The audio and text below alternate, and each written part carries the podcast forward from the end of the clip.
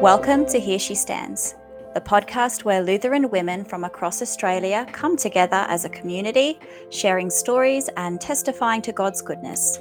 We do this so when the tribulations of this world try to push us down, each woman can hold firm to the Word of God and confidently say, Here I stand, I can do no other. My name is Lexi, and I am a homeschooling mama of four girls and the wife of a first year pastoral student. I love theology books, classical music, and I'm currently trying my hand at becoming more self sufficient.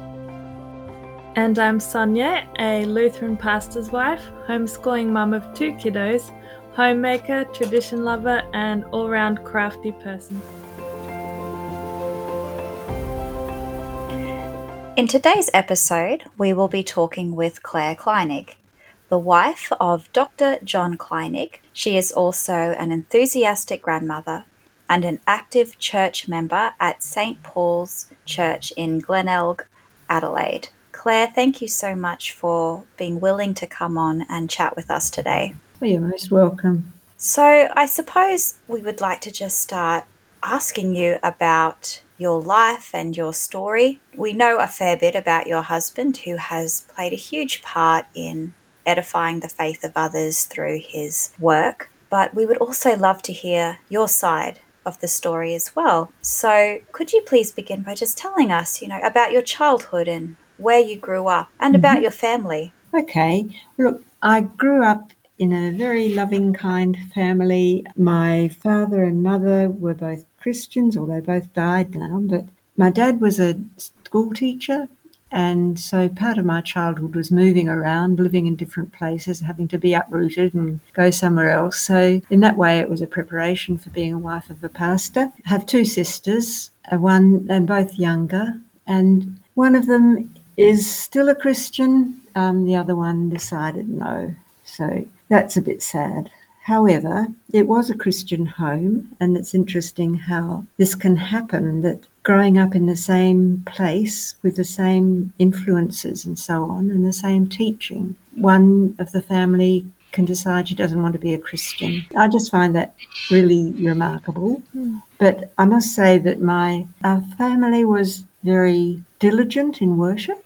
We always went to church very rarely spoke about the faith at home. However, my father was very supportive of me in my faith, gave me a Bible and gave me a hymn book once I started to learn music. And I still am influenced by and admire his faith, and I'm influenced by what he said. He loved hymns particularly. And he used to quote to us things like, where reason fails with all its powers, there faith prevails and love endures, which is a good old Methodist hymn by Isaac Watts. Yeah. And then there was another one about the incarnation, where he talks of Jesus, our God, contracted to a span, incomprehensibly made man. And that's just so beautiful. It has made a deep impression on me. Yes, that's beautiful. Mm. So you admire the faith of your father, and he has impacted your faith and just the, yeah. Just the support that he gave you. Yeah, and, and just being taken to church every Sunday. I mean, you do you learn by that, and things stick. And I think it's so important to give those opportunities to children. And I'm sure as pastors, kids yours will have the same. So you grew up Methodist. Yes, but as these two Methodist hymn writers show, there was very little that I needed to change in my belief once I became, well, I, I did do study Luther's catechism, his large catechism was received into the Lutheran Church. But there was very little that I had to change in terms of what I believed. Yeah. Um, because the church that I went to, particularly later in life, as you know, in my later teens, used the Anglican form of the Holy Communion and very clearly said, you know, this is the body of Christ. This is the blood shed for you for the forgiveness of sins. And that was real for me. I didn't have to alter my thinking. Mm-hmm. So the the step from being a Methodist into the Lutheran Church, it wasn't this big dramatic staying No. up late at night trying to decide whether this was the right No, choice. It was just not gentle and normal. It was good. It was easy. Yes. especially as the Methodist Church was going through a bit of a secular stage. This was before they joined the Uniting. Yeah. And I remember at one occasion we had a sermon on road safety. Someone came to talk to the church about road safety. And another Christmas day when we had a history lesson about Augustus Caesar. Wow. So, yeah, that was the poverty of it. However, it was in that church that I learned to play the organ. So I can be grateful for that. So you play the organ. Hmm. Oh, that's beautiful. I want to learn how to play the organ. I do play Yeah. piano, but Yes. since coming into the Lutheran church, Mhm. I've decided I want to learn to play the organ. That's beautiful. I'd love to talk to you more about that. Okay, one day we can. Yes. So I guess one of the, the elephant in the room, of course, is being married to Dr. John Kleinig. Mm. So how did you meet John? We met at university, and so it's a good place to meet good people, I think. We both belong to Christian organisations. I belong to the Student Christian Movement, and he belonged to that as well as to Lutheran students. So we we did know each other through those organisations, or eventually got to know each other through those organisations. But it was in the study of Latin that we actually met. And Dad again would say that's the value of a classical education.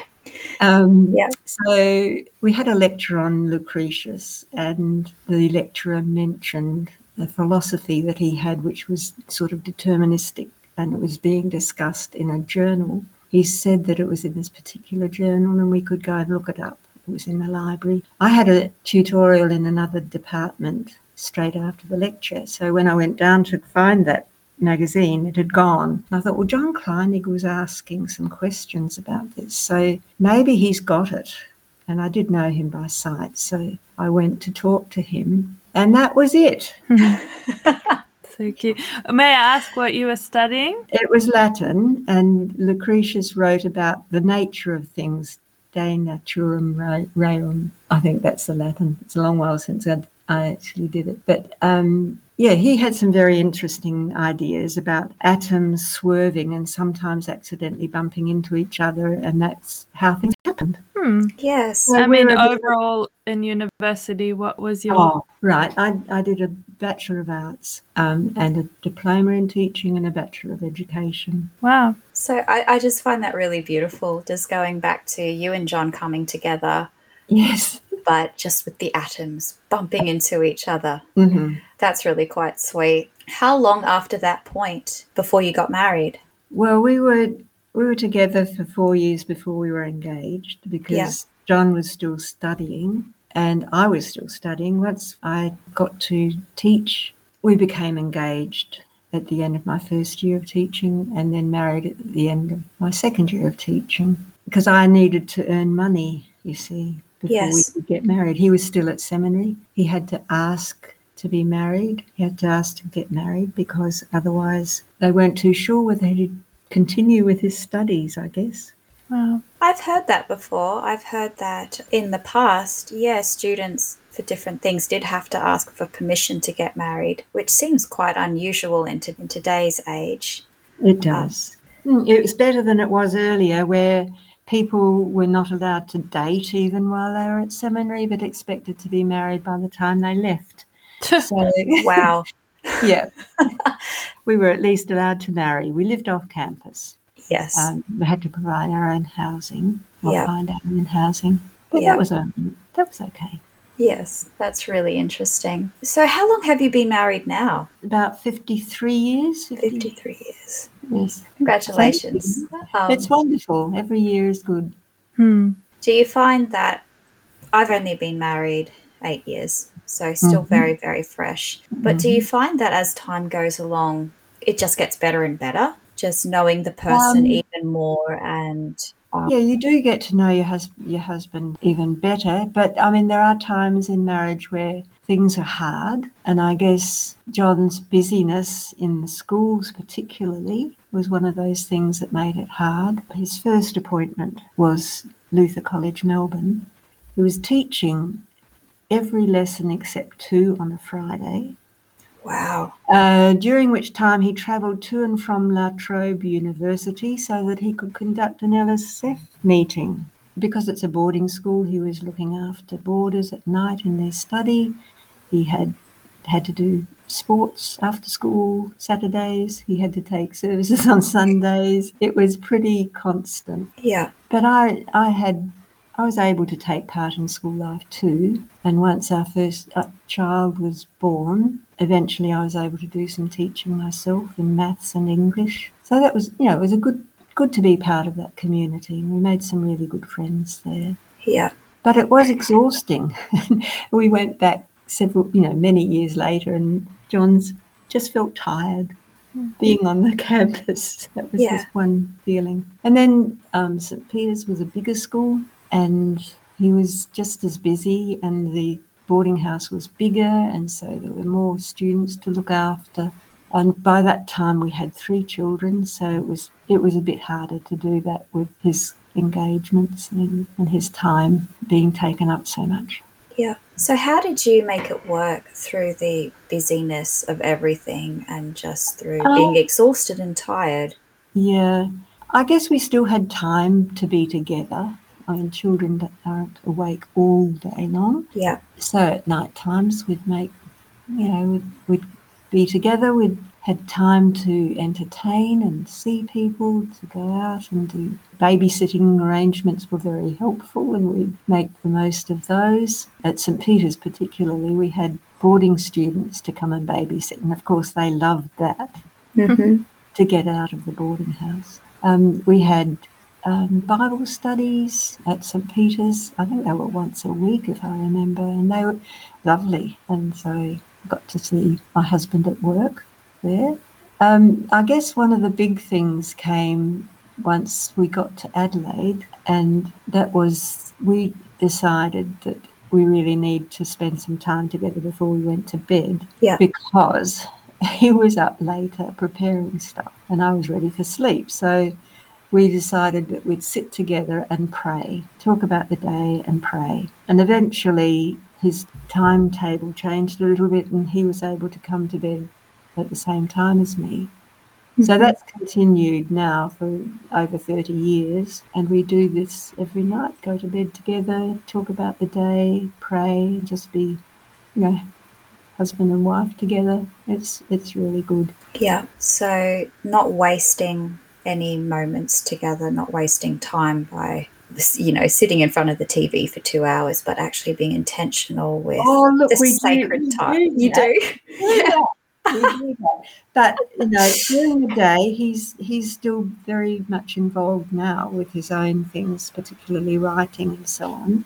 Yeah. Um, TV downtime after dinner is very important for him. Yep. But when it's bedtime, that's what we do together. Yeah. Yeah. It's so important, isn't it? Just making very intentional time for each other. Hmm. Even being Yeah. intentional with your TV time, I suppose, too. Well, it is. It Yeah. is. We, we enjoy, you know, watching TV mm. and follow certain series on Netflix and SBS on demand and so on. So, how many children do you have? We have four. Yeah. The first was born soon after we moved to Melbourne. The next one was born while we were when we went to Brisbane four years later. Not through any desire of mine. I was ready for a second child earlier, but it didn't happen. Hmm. And then after he grew up a little bit, I was ready for a third child. He was quite a difficult toddler. And Hilary was born in Brisbane as well. And then we thought that was it. And that was really all we planned. But God had other ideas. And we, while we were in England, we had another, a fourth child. Our bonus baby, we called him, Yeah. because he was not only an extra, but he was also a gift. Yes. Absolutely. I mean, they're all gifts, but he was an unexpected gift. Yes. Mm. So, what do your children do now? Well, we're blessed again to have them all living in Adelaide. So the oldest, the girl, is a lawyer. She works for the um, government. And our first son, Tim, is a doctor. He's a neurologist. and he's a stroke specialist. So he's at the Royal, Royal Adelaide Hospital, Mhm. and he um, is the head of the stroke ward. He doesn't operate, but he's been quite influential in treating stroke victims Mhm. and innovation of technique and how to to ameliorate the effects of a stroke. So yes, some, some special techniques that he's developed. Okay. Um, and Hilary is a musician. We always said to her, you know, if that's what you love, you do it, and you know, God will find a way of making that work. Um, she has had a string quartet, Mhm. which folded after 20 years. They were really quite well known, and now she's teaching at Brighton High School because she decided that she really needed to help earn some money because the string quartet wasn't making all that much. So she studied and did a, a master in education. Uh, and Paul, our bonus baby, is a palliative care doctor at Flinders. So yeah, All well established. well established and all with children. Yes. How many grandchildren do you have? That'll be ten. Ten. So two of the um, the two boys have three, and the two girls have two children each. So you- you've got all your grandchildren in Adelaide with you. Yes, yes, that's been wonderful. That's beautiful. So do you have the big family gatherings where everybody comes home and Oh, we do. We used to do it more often, but now, yeah, the children are older, and maybe our place isn't quite big enough to hold all of them. Especially, you know, the younger ones want to get outside and do things. But we, with John's 80th birthday last year, we had everybody together for lunch at a winery, and we'll be doing the same for me this year. Oh, beautiful. And we do get together for Christmas, Easter, sometimes um, birthdays as well. So not all of us all the time, but it's it's good.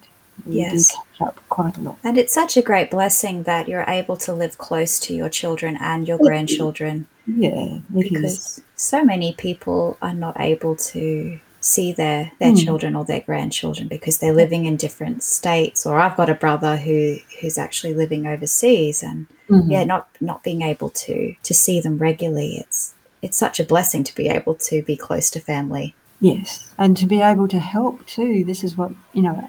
Grandmothers like to help, to Mhm. be Yes. involved in the lives of their grandchildren. So I've looked after most of them for the first couple of years of their life.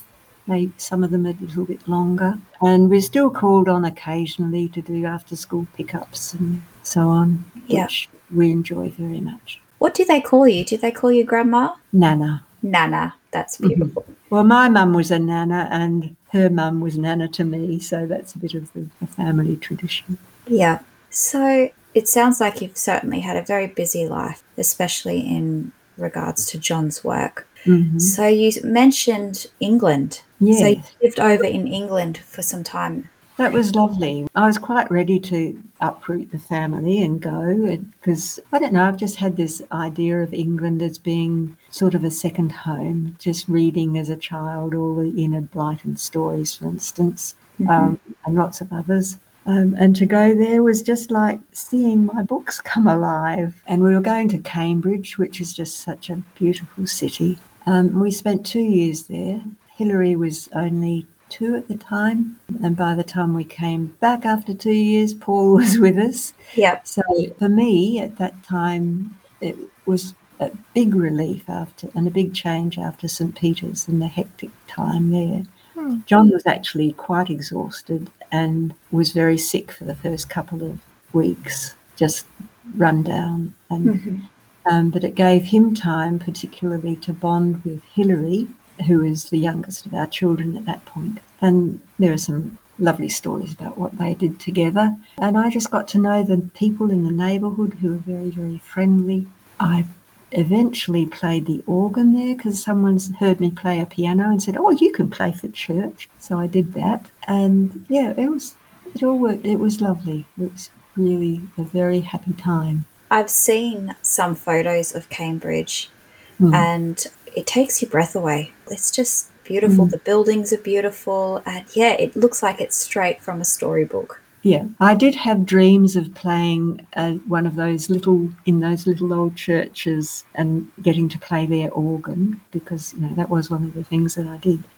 that didn't happen, but you know, the, the Lutheran Church in Cambridge is associated with Westfield College or House, which is a theological college, and they they needed an organist. So there I was in this modern building playing an electronic organ, which was not quite what I had pictured myself doing, but yeah. I was playing the organ after all. Yes. With all the moving around and with all of the work that John has done, how have you been able to support him and encourage him throughout his ministry? I think being willing to go, I think that's the most important thing. And one of the reasons he thought it was okay to marry me was that I had no objection to being him being a pastor. Yeah. In fact, in my teens, I was very influenced by a couple of our in our Methodist church who had been missionaries in South Africa. And I thought that would be a really nice thing to do. It'd be a good thing to be a missionary. It didn't ever happen, even though when John graduated, he said he'd be happy to go to Papua New Guinea. He was sent to Luther College instead. Hmm. So, yeah, I've just been ready to go where he goes and yeah. support him wherever I can. It's just supporting is just being there, I think, being willing. Yeah, just being willing to move wherever God took your family and wherever exactly. God called him. Yes. I would love to ask more questions about your faith journey. Mm-hmm. You mentioned that your father with the hymns and how there were hymns that really impacted you. Yes. Have there been other books or authors that have deeply encouraged you in your faith journey? Yeah, can I just go back a little bit yes. to when we were at Minlaton and I was uh, I was 13 and we did the Methodist Church was really very strong there. Mm-hmm. And we had several preachers whose ser- sermons I can still remember, which is quite incredible. And we had a religious instruction teacher who came, and you'll probably laugh at this knowing John, who, pre- who talked to us about the temple and the sacrifices in the temple, which is one of John's big topics, mm-hmm. and how these sacrifices were not sufficient, but Jesus' sacrifice on the cross was. But the God emphasized the fact that God is holy and that we aren't, and that we need to repent and be saved through yes. and Jesus. And that just moved me so deeply. He said, he even asked for people, is there anyone who wants to, I don't know even what the question was, who wants to dedicate their life, who wants to be saved, or whatever it was. That got my gut, and I just had to stand up. Yeah. And I'll never forget that. So, right from that stage, I was convicted of my sin and wanted to be right with God. Yes. So, I guess that was the start of my being conscious of my faith. Yes, the Holy Spirit did yeah, a work in your heart. That's right. Yeah. And so, by the grace of God, I've been able to be faithful to that. Yeah, that's mm. beautiful. And you and John, you pray together every night before you go to bed. Yeah. Do you do Bible study together or devotional time together? Yes, we have done all through our married life. And this is one of the things I loved about John's family. When I'd stay with them, there was always family devotions at night. And so we've done that. We've used a devotion book, had a reading and a devotion and a prayer. When our children were growing up, it was little visits with God. And later on, we read Arch book stories to them. Our prayers varied. On one night, it would be a set prayer, a bit of a litany that John prepared. The next night it would be individual prayers, and the next night it would be singing hymns around the piano. Hmm. So we continued that practice while our children were growing up and until they left home. So yeah. I think on the third day it was probably a Sunday night. We didn't. We had a different prayer. John always prays for everyone in the family, all his brothers and sisters, all my sisters and their children, and so on. So that's that's what we do now on a yes. Sunday. Still do on a Sunday. So once again, just being very intentional and. Oh, yeah. yeah. it's it's lovely that you actually pray for the extent, like for the extended family as well, with yes. his brothers and sisters and your sisters because i think quite often we kind of get stuck in a bubble and we just get focused on our own problems or our own needs and yeah family is so mm important and they definitely need our prayers too Certainly they do So I guess our, you know, our prayers at night when we pray as a couple always include our children. And my prayers in the morning after I've had my breakfast and had a devotion reading time then include prayers for my children as well. So they're they're constantly in my prayers. And then during the day, you know, you think of people and you pray for them. So that's how it goes. Yes, that's one thing I've been thinking about recently is the scriptures talk about pray without ceasing. Yes. And I've been thinking about as a busy mum, when Mm. you've just got so much going on, Yeah. praying without ceasing, it seems like a really big ask. But as I've been pondering on it, I've been really thinking about how there are so many moments throughout the day when I'm not necessarily like I'm unstacking the dishwasher Mm. and I'm thinking about something I read or I'm thinking about a movie I've seen Mhm. and just being convicted that that's a beautiful time to pray. Yeah. That's You can right. also pray about what you read or what you saw. Yes. Yeah, I find myself just talking to God about, I don't know, that movie or that book or my child and how annoying it is. hmm Okay.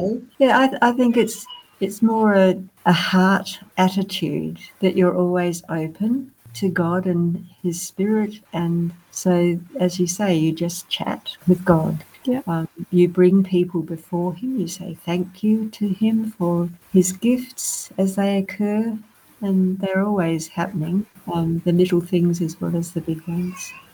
Yes. you don't hang up the phone during the day, you just keep Yeah, talking. that's right. Yes, and it's just, I guess this may sound a little bit strange, but just realizing we're not in a monastery where we can just sit and pray for hours and hours on end with no interruptions. I'd find that really difficult. Yeah. yeah, we're not living in a monastery. The good Lord has given us good work to do. And Mhm. some of this work is really noisy and messy or requires a lot of thought, but that we can still pray and we can, like you said, it's it's a heart posture, it's an attitude um, Yeah. of being humble before God and just being thankful and grateful and bringing our petitions to Him. Yes, and I guess asking him to bless what we do. So whether it is, you know, stacking the dishwasher or helping your children, or whatever it is, that's all part of the work. I love that bit at the end of the Ephesians 2. You're saved by grace through faith, not Yes. by works. Yes. But we have been created in Christ for works which He has prepared in advance for us to do. yes. And I think this is so helpful that he has prepared the works, and we just have to follow his prompting, the prompting of the Spirit, Yes. and he'll give us work. As, as you know, it's all part of the calling, vocation that we have as Christians. That wherever we are, God has given us work to do. Yes, and that work may we may not always recognize that work because it just might not be what we expect, but it's still hmm. important and it, hmm. it's still holy work. That's right. Well, look, I, just the other day, I was thinking about a friend of mine whom I've invited for lunch, and I wanted just to check in with her to see how she was because she's having chemotherapy. And she was in a very, very difficult situation. And she needed that phone call. She's had a port into her chest to receive the chemo because her veins are so thin and poor and hard to find. And they couldn't take blood out of it. So she was in a real spot. But my phone call about another matter was able to be of comfort to her, I hope. You never know what God is going to use. Yes, just follow the Spirit's leading, as you said before, Mm, mhm. and He will bring the work to you. Yes. We don't have to chase it, I don't think. No, following Jesus is there's always something. He always brings something. He's always doing something in your life. Mm. So, what have been some of the greatest lessons that you have learnt in regards to your faith? Well, that one particularly, Yeah. and just that we're saved by faith hmm um, and to trust that God knows what is best for us, that He has done all that is needed for us, and that we belong to Him. And the other thing, you know, those that He has, no one can snatch out of Jesus' hands, that we are in God's hands. I think it's just a matter of trust And the worst thing, I think, would be to lose the hope in the promises of God that we do belong to Him. Yes, we need to remind ourselves every day that we belong to Him, Hmm. that He is our God, Yeah. and that we can trust Him. Yes. So nothing terribly profound, but that's that's it as far as I'm concerned. And I, as I said, or you asked me about books that I've read. Can I speak about that just for a sec? Yes, of course. Because it's interesting.